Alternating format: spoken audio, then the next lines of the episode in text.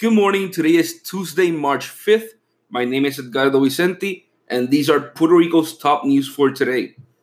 Uh, we start off with a study that shows that between 2011 and 2015, cancer rates for young adults in Puerto Rico were abnormally high. This was especially true for women for women who represented 68% of all reported cases. The study was performed by the Centro Comprensivo del Cáncer, and there is still no answer to why specifically this is happening. Professionals have a, a couple of hypotheses, which range from obesity to other types of lifestyle choices in, in young Puerto Ricans and even environmental factors. But what must be said is that obesity and lifestyle choices in Puerto Rico are also common in, in, in the states. So that kind of cancels out if the data in the states does not show the same rise in, in cancer rates for young adults. And so it's something that actually does have to be studied further to find a, a better answer.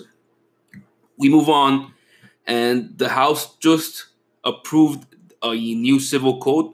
As I said yesterday, they they were they were discussing a new civil code. Some of the biggest changes that were approved were that marriage is now defined as being between two people instead of a man and a woman. 10 out of the 12 recognized causes for divorce were taken out. It, so divorces were simplified. A being a surrogate mother uh, it can be done, but it cannot be commercialized. It, they, they put a prohibition on commercializing surrogate mothers. And they prohibited assisted suicides and gene editing uh, specifically. So, gene editing and assisted suicide are specifically prohibited in the new civil code. This civil code is yet to be approved by the Senate it, it's actually yet to be discussed as well by the Senate and by the governor. So by no means is this a final copy. These things might change, but the House just approved it. Yesterday we talked that they were looking to lower the age at which a young person is considered an adult from 21 to 18. That was taken out. It's still 21. They're they're not changing that at least for now move on, and we're going to talk again about the police in Puerto Rico and just how messed up the system is. So, yesterday, uh, a woman called 911 and reported that she was witnessing a domestic violence act in a public place. The thing is, she she reported this, but the police never arrived. So, according to what, what she was saying to, to local news mediums, she was she talked for 27 minutes with the 911 operator while two policemen discussed if the jurisdiction applied was or if the place where the domestic violence act was Cayey or Cidra. And so they were debating who had to go depending on what municipality it, it, it, that that area specifically fell fell under. And while they discussed this for 27 minutes, Nobody arrived in, in the crime scene. The man just kept uh, being aggressive uh, against the woman. And finally, they left. So there was no formal investigation. Nothing happened. The police never arrived. So people started asking the police, and, and reporters started asking police, the, the police commissioner, what went wrong here? What can be done?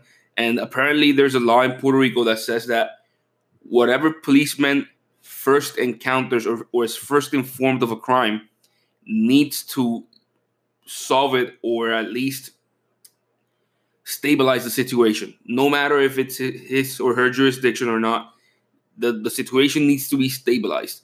They can have jurisdiction fights after the situation is stabilized but the priority stab- established by law is to first go and get things fixed to first solve the problem and then fight over jurisdiction. There's going to be an investigation in the police over this, see what happened. But this is just another example of how the lack of resources. I, am sure that both these persons, both these policemen, were probably like just uh, had very little resources, and they were fighting like, no, that's not my my case because I can't go there. You go. That's up to you.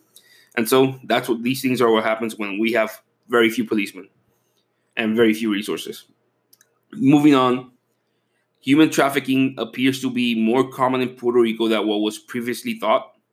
A recent case of an illegal immigrant from the Dominican Republic brought to light a practice where women from women who get to Puerto Rico, in this case illegally, are abducted and abused for sexual purposes. Uh, these women are later let go if, if they pay out pay pay out of debt that they have or or some kind of bribes that, that they're putting on them.